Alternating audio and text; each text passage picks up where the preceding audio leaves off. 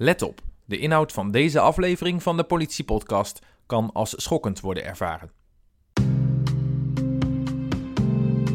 Rechtstreeks vanuit het politiebureau. Dit is de Politiepodcast.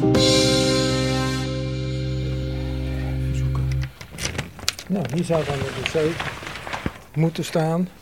We hebben kasten vol met oude zaken. Zoals je hier ziet staan, staan hier totaal 1, 2, 3, 4, 5, 6, 7, 8 oude dozen uit de jaren 1991. Maar in daarin de informatie wat toen de tijd uh, is uh, opgenomen en allemaal bewaard is gebleven voor ons. Gelukkig.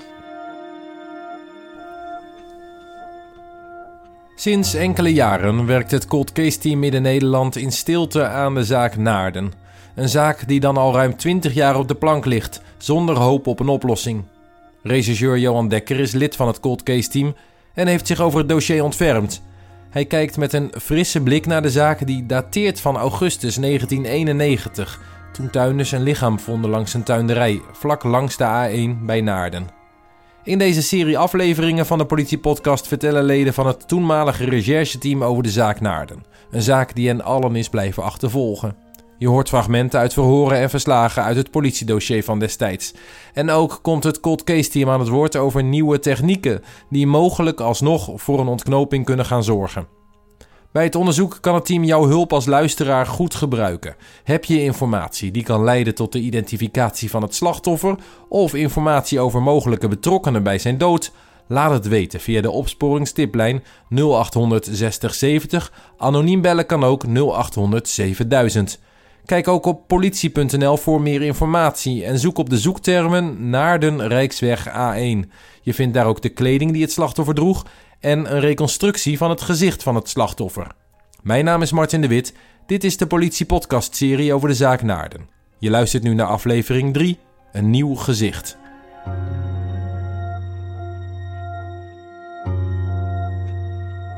Als ik dan een doos pak en je maakt hem open, dan heb je hier het originele dossier met bijvoorbeeld foto's, verklaringen van mensen, foto's van de PD, uh, van waar het lichaam is gevonden, uh, getuigenverklaringen. De vraag was in eerste instantie of ik met de nieuwe inzichten, dat was al in 2015, nieuwe inzichten, weer nieuw licht kon laten schijnen over deze zaak. Um, maar natuurlijk is dat het koffiedik kijken, heb ik ook gezegd. Van, dan zullen we eerst de, het slachtoffer moeten uh, opgraven. En dan pas kan ik zien in hoe goed of hoe slechte conditie de botten zijn. En dan kan ik pas zeggen of ik daar onderzoek op kan doen. En pas nadat ik het onderzoek heb gedaan, zullen we weten of het waardevol is of niet. Arts forensisch antropoloog Reza Gerritsen van het NFI heeft zich afgelopen jaren in het dossier verdiept. Hij heeft foto's van de oorspronkelijke sectie bestudeerd heeft de resten van het lichaam opnieuw onderzocht en heeft meegewerkt aan een reconstructie van het gezicht van het slachtoffer. En hij kwam dankzij nieuwe methoden en technieken met een aantal opvallende nieuwe inzichten. Nou, allereerst ben ik de eerste forensisch antropoloog in dienst van het NFI. Dus wat dat betreft werd die zaak anders aangepakt als voor 2004. Want sinds 2004 werk ik hier. Ze hadden nogal vragen over de etnische achtergrond van deze meneer. Ze wilden weten wat de, de, de leeftijd zou zijn. Het was toen onduidelijk hoe zij destijds aan die leeftijdsschatting zijn gekomen. En daarvan kon ik zeggen, als de botten in juiste uh, conditie zijn, kan ik daar niet van antwoord op geven. Dus het was met name identificatiewerk, om maar zo te zeggen.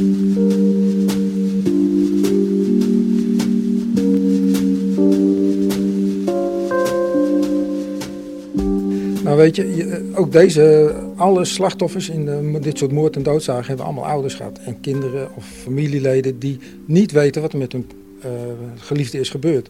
Het, deze man die heeft ook geen naam. Dus bij ons speelt allemaal al, niemand hoort als een onbekende in de graf begraven te zijn. Dus in deze situatie ook weer, we, we, hebben er allemaal een gevoel bij. We gaan ons best doen om hem op te lossen. We hebben heel veel zaken en we kunnen echt niet alle zaken oplossen. Maar hier hadden we het gevoel, al geven we maar een naam. Misschien kunnen we niet de moord oplossen, maar hij krijgt wel een naam. Dat is ons eerste doel eigenlijk. Ja. En dat dan vervolgens dan weten wie het is en in welk circuit we terechtkomen. En we dan de mogelijkheid hebben om de zaak op te pakken en op te lossen. Dat is ook heel mooi. Maar in eerste instantie zeggen we, kijken wie het is.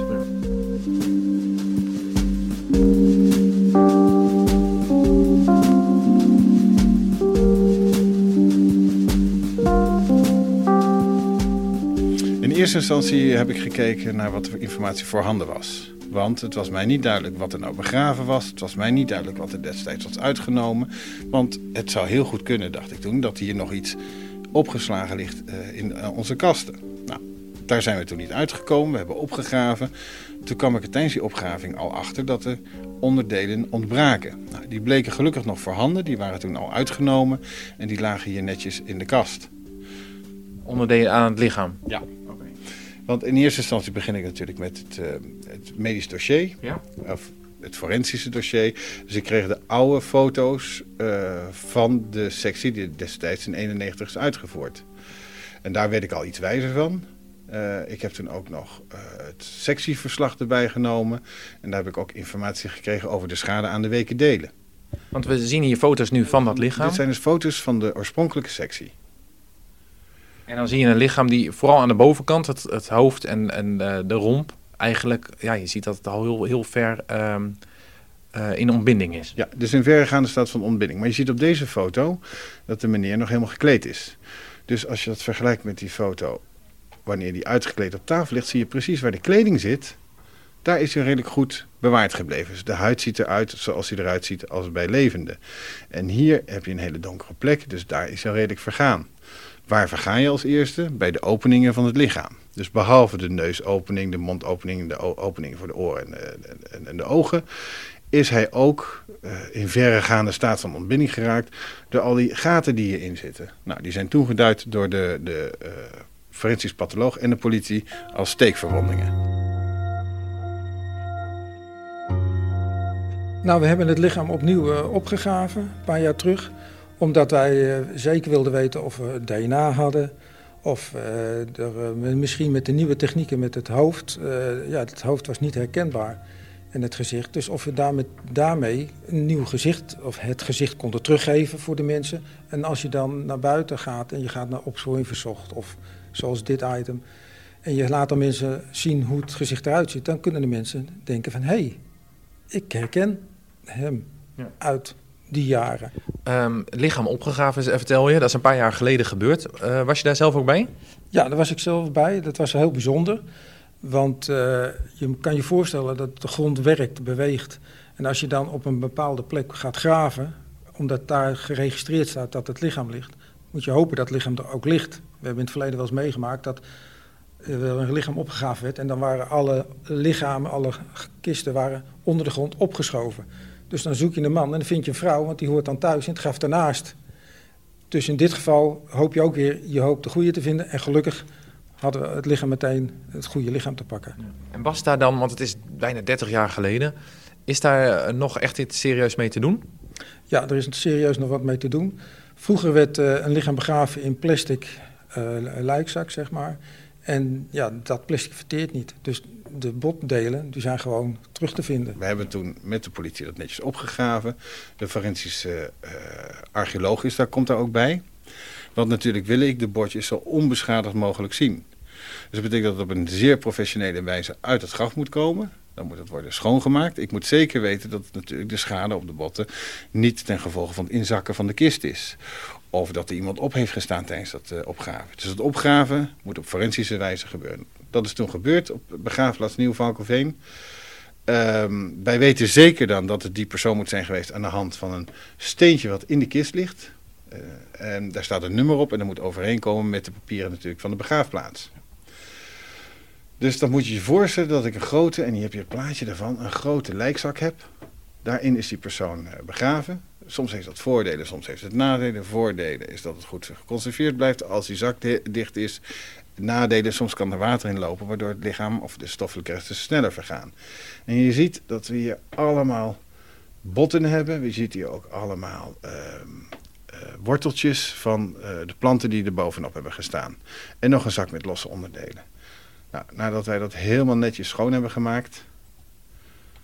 En hier zie je dat in het kistje uiteindelijk. Leggen we dat netjes uit en dan gaan we kijken van... Hoort het allemaal bij elkaar? Heb ik geen doublures?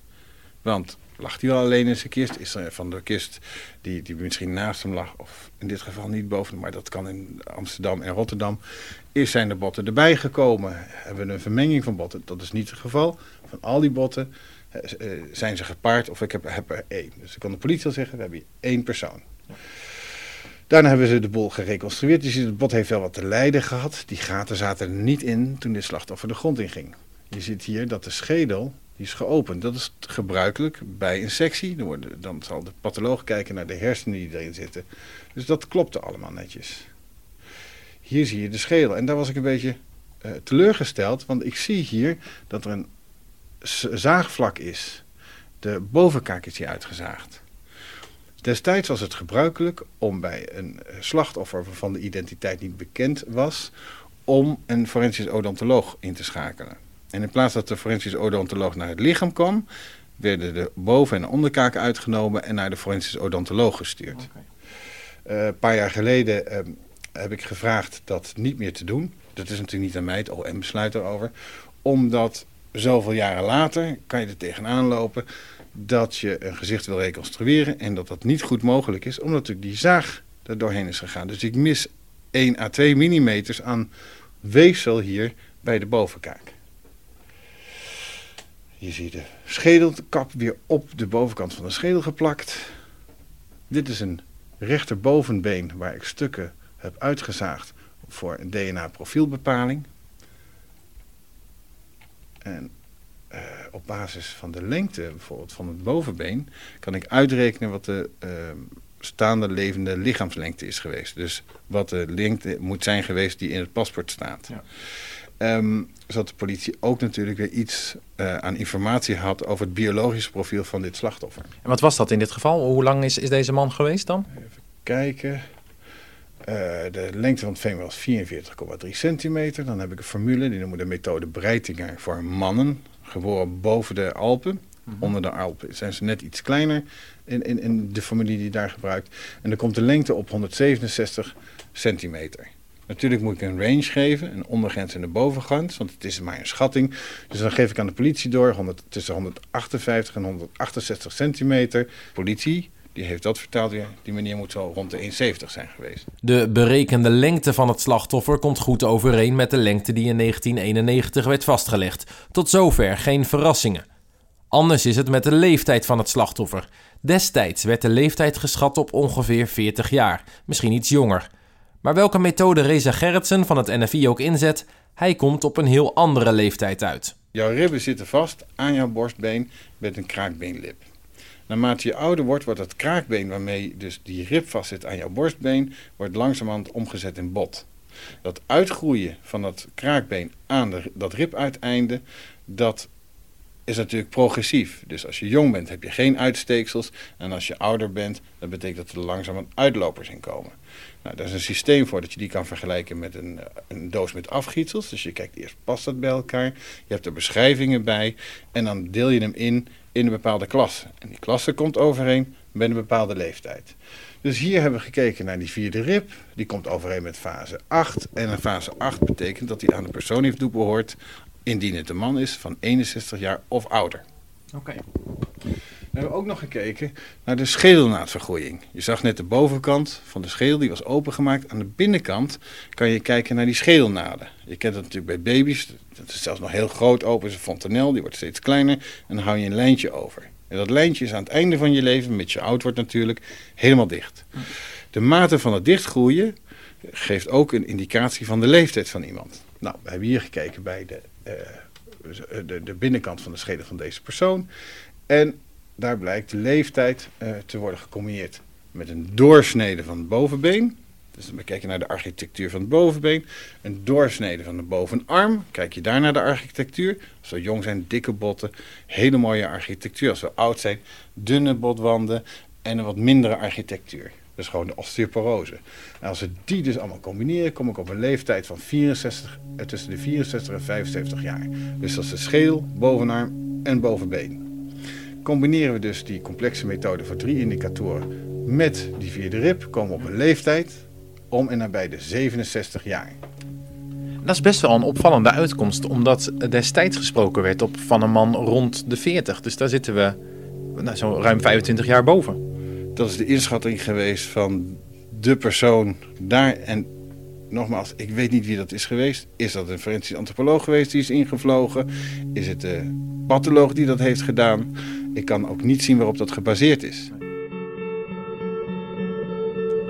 De uitkomst van het leeftijdsonderzoek zet het onderzoek in een volledig nieuw perspectief. De politie heeft destijds niet gezocht naar een vermiste man van 65 jaar of ouder, maar alle pijlen waren gericht op een man van ongeveer 40 jaar oud.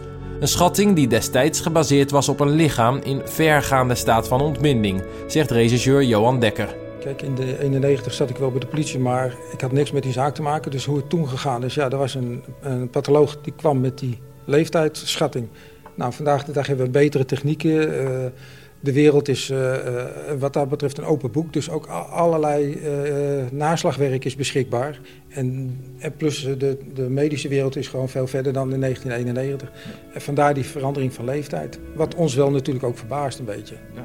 Want um, we hebben het dan over een stuk ouder, rond de 60, uh, dat hij zou zijn geweest. Betekent dat dan dat dat scenario met die Turkse man in Amsterdam, dat hij helemaal van tafel is?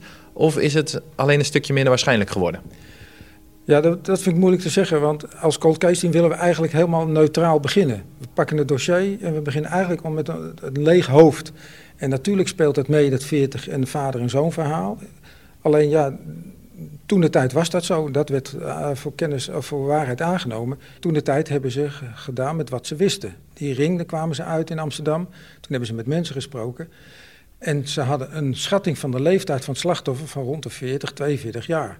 Als je met dat verhaal in zo'n kroeg of op, bij mensen thuis komt, dan gaan mensen ook naar die leeftijd de antwoorden geven. Die zeggen, ja klopt, ik ken iemand van die leeftijd toen.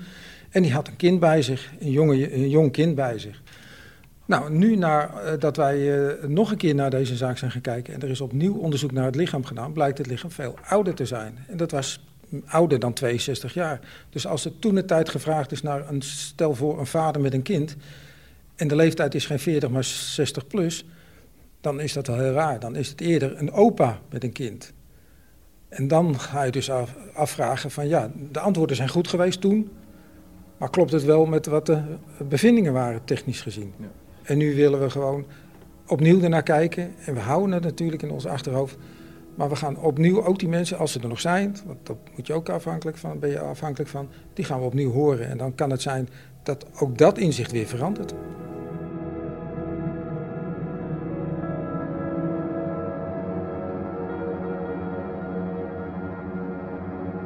De vraag van de politie was of het mogelijk was om gezichtsreconstructie uit te voeren. Nou kunnen wij gezichtsreconstructies tegenwoordig laten uitvoeren. We doen dat in Dundee, in dit geval ook. Um, op basis van röntgenbeelden. Dus ik maak, een, maak er meerdere röntgenopnames van een, een, schedel. Die beelden stuur ik door naar Dundee en elektronisch wordt die schedel opgebouwd. Wat nog nooit eerder was gebeurd, is dat er een schedel werd, uh, uh, eerst werd gereconstrueerd en daarna opgestuurd. Want je ziet hier op dit plaatje de bovenkant van de schedel. Je ziet hier die bovenkaak eruit gezaagd en hier heb je de onderkaak die eruit gezaagd was. Dus ik heb die bovenkaak uh, teruggelijmd. Ik had dus twee kleine stukjes waar ik nog een souche had. Dus waar het uh, onderste gedeelte van de schedel aansloot op het bovenste gedeelte van de bovenkaak. Je ziet dat de hele stukken zijn weggebroken. Dus daar sluit hij niet meer aan. En ik heb het aangevuld met een soort lijm. Ik heb hier nog ondersteund met kleine stukjes hout. En op die manier dus de bovenkaak en de onderkaak heb ik weer terug weten te plaatsen in die kaak. Daar heb ik weer beelden van gemaakt. Daar is een 3D-reconstructie gemaakt van die schedel. En die is gestuurd naar Dundee. Natuurlijk heb ik van tevoren, heb van tevoren overlegd met de deskundige in, in Dundee. Van, kan ik dit? Voel jij je confident genoeg? Dus ben je van overtuigd dat ik dit zodanig doe dat jij kan controleren of ik het juist heb gedaan? En op basis daarvan dat jij zegt van nou, daar durf ik een, facial uh, approximation van te maken. Dus een gezichtsreconstructie. Met de foto's van de sectie die je net hebt gezien en de, deze reconstructie heb ik met hem overlegd. En hij zei, hier ben ik heel tevreden mee. Hier kan ik mee werken.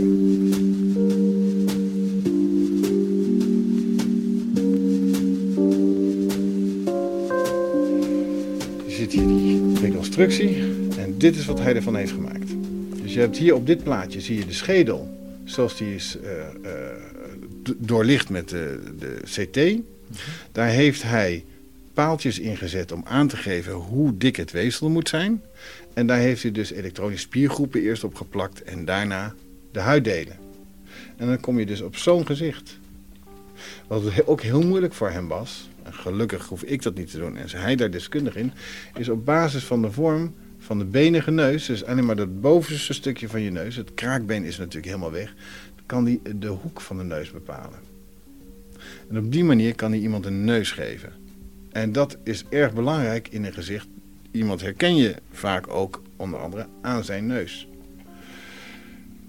Hier zie je dus nog steeds hoe het steeds verder gaat. Er komen laagjes op. Dus uiteindelijk is dit de opbouw van het gezicht. Dit is het gezicht wat wetenschappelijk te verantwoorden is. Dus hiervan, als er ooit de twijfel over is, zal de deskundige kunnen zeggen van daarom heb ik de oor daarin geïmplanteerd. Daarom staan zijn ogen in een beetje uh, uh, mongoloïde oogstand. Daarom zitten zijn wenkbrauwen hier.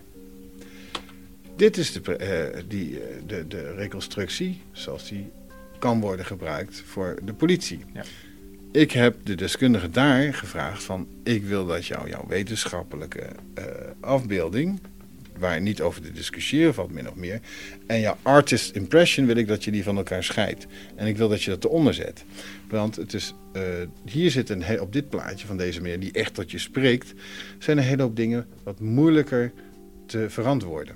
Want op dat vorige plaatje, daar zie je een, een gezicht Um, echt een, een computeranimatie eigenlijk. Hè. De ogen zijn, zijn um, niet hol, maar, maar, maar leeg eigenlijk, doods. En um, uh, het gezicht, ja, uh, haast als, als een soort kleibewerking misschien, alleen dan uh, fijner. En, en nou, echt, echt zoals we dat vanuit oude, oude computeranimaties kennen. En de, de volgende foto, ja, dan zie je eigenlijk gewoon een gezicht. Ja, daar heeft dus de, de artiest, de, de gezichtsreconstructeur, die heeft er iets meer ingelegd. Dus de haarimplant, hoe hij die, die ziet, die baseert hij op zijn ervaring en een beetje op die sectiefoto's. En verder is zijn eigen interpretatie. Hij heeft hier ook op basis van de uitslag die hij van mij krijgt, wat de leeftijd is, heeft hij daar ook groeven gemaakt in zijn gezicht die passen bij die leeftijd. Maar dat is zijn expertise, zijn ervaring die hem dat leert. We hebben ook bij de haren hebben gekeken van wat zat er op het slachtoffer, op de overledene. Komt dat overeen met wat we hier hebben? We kijken nu naar een kalende man. Uh, is dat dan, uh, was dat op basis van het lichaam te zien of die wat, wat kalend was? Je hebt de foto gezien, daar valt over te discussiëren. En wie zegt dat het er niet wat haar is uitgevallen? Hij heeft opgesloten gezeten in een, uh, een, een hoe heet dat? Een soort deken. of deken. Dus misschien is daar wat achtergebleven. Staat allemaal niet in de papieren. Dus zetten, hebben we deze gemaakt. Dus dat betekent dat hier de, de foto van boven wordt afgesneden. Dus jij als kijker ziet die meneer en jij maakt er zelf haar op, al of niet. Als ik jou dit niet had gezegd en ik vraag je straks van welke foto uh, heb je nou gezien, weet jij niet meer of die bovenkant erop stond of niet. Dat snorretje hebben we gedaan op basis van wat er op zijn bovenlip zat op het moment dat hij is gevonden. En dit vond ik helemaal geniaal van de politie. Dat ja, Hawaii shirt noem ik het maar, omdat het een erg uh, kleurig shirt is. Die hebben ze hem hier ook aangedaan. Zodat we hopen natuurlijk dat iemand uit 91 zegt van verdorie, die vent die heb ik eerder gezien.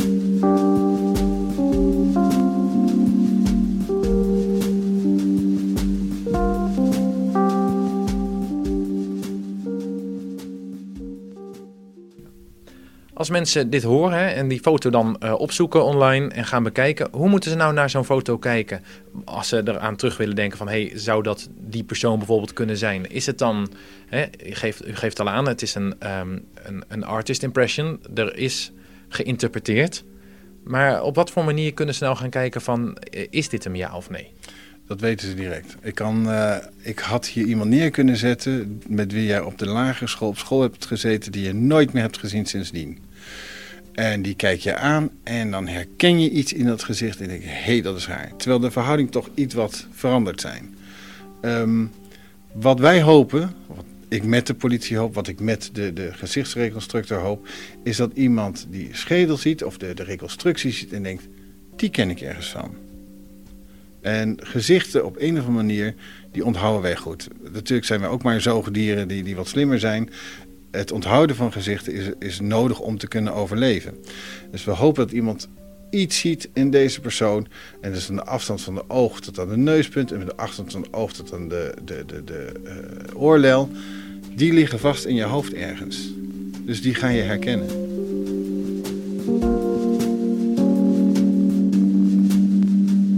Ja, dan is er nog het isotopenonderzoek. Uh, wat je eet, dat slaat je lichaam op. Daardoor kunnen we, of de, de, de, specialisten kunnen erachter halen aan je delen van je haar, delen van je um, lichaam, je botten, waar je de laatste tijd, jaar geleefd hebt. Maanden, dat is afhankelijk van hoeveel ze terugvinden. En in deze situatie hebben we het ook laten doen. Dat is bij de NFI hebben ze uh, specialisten in de arm genomen die dan uh, dat onderzoek doen. En dat is dan gedaan door een professor van de Universiteit van Amsterdam, professor Gerrit Davis. Een welbekende op dat gebied. En die maakt voor de politie regelmatig uh, isotopenonderzoeken. En dan kijk je ook naar waar dus ja, die, je laatste tijd hebt doorgebracht. Ja. En kwam daar iets opvallends uit bij deze man? Want er is, eerder werd er gesproken over een mogelijk Turkse man. Is dat ook wat hier nu uit naar voren komt? Ja, dat klopt. Uh, er werd een gebied, of er werd de kreet Turkije werd genoemd. Maar ja, Turkije is groot. En ook de invloeden door het vertrekken van de mensen vandaag de dag... dan hoef je niet specifiek uit Turkije te komen. Dus er is wel een gebied aangewezen wat ten noordelijke van Turkije is... waar die mogelijk vandaan zou kunnen komen. Hangt een kaartje aan de muur hier uh, in het kantoor... Met, met een rode stip erop... Dat is een beetje de plek waar het, uh, wat, wat uit het onderzoek komt. Ja, het, het, zou de Balkan, Turkije kunnen zijn. En dan wat specifieker in dat gebied ja, tussen Moldavië en in Roemenië, daar ergens. Maar er wonen ook veel Turken. Dus wat dat betreft kan het ook uit die kant. Maar in ieder geval uit deze hoek van de wereld, zeg maar. Ja, ja.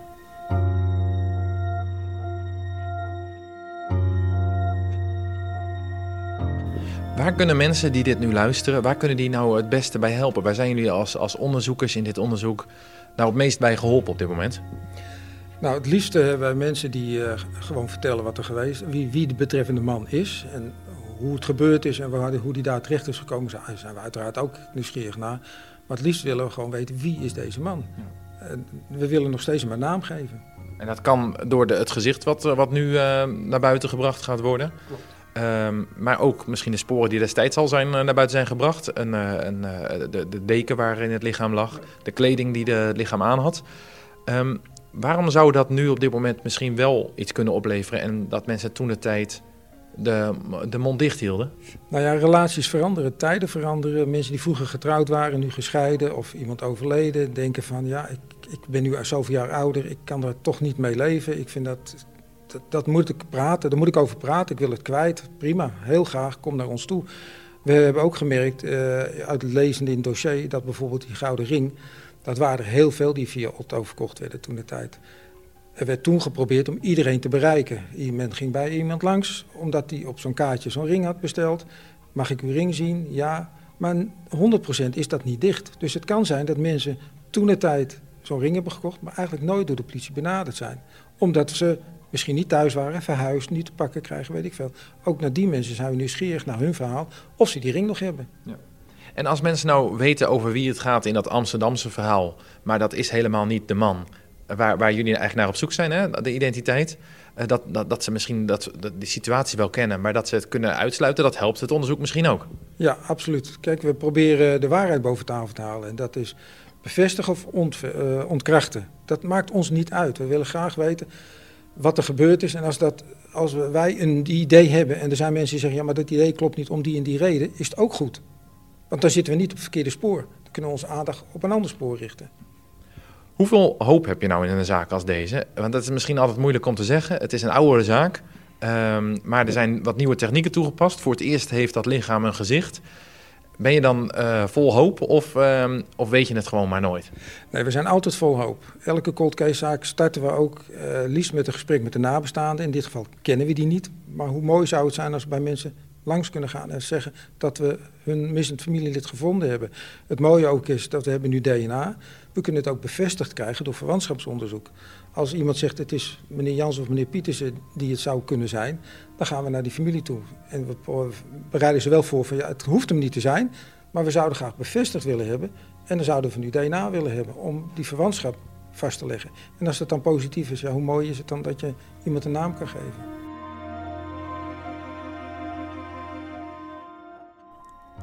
Je luisterde naar de derde en voorlopig laatste aflevering van de politiepodcast serie over de Cold Case Naarden.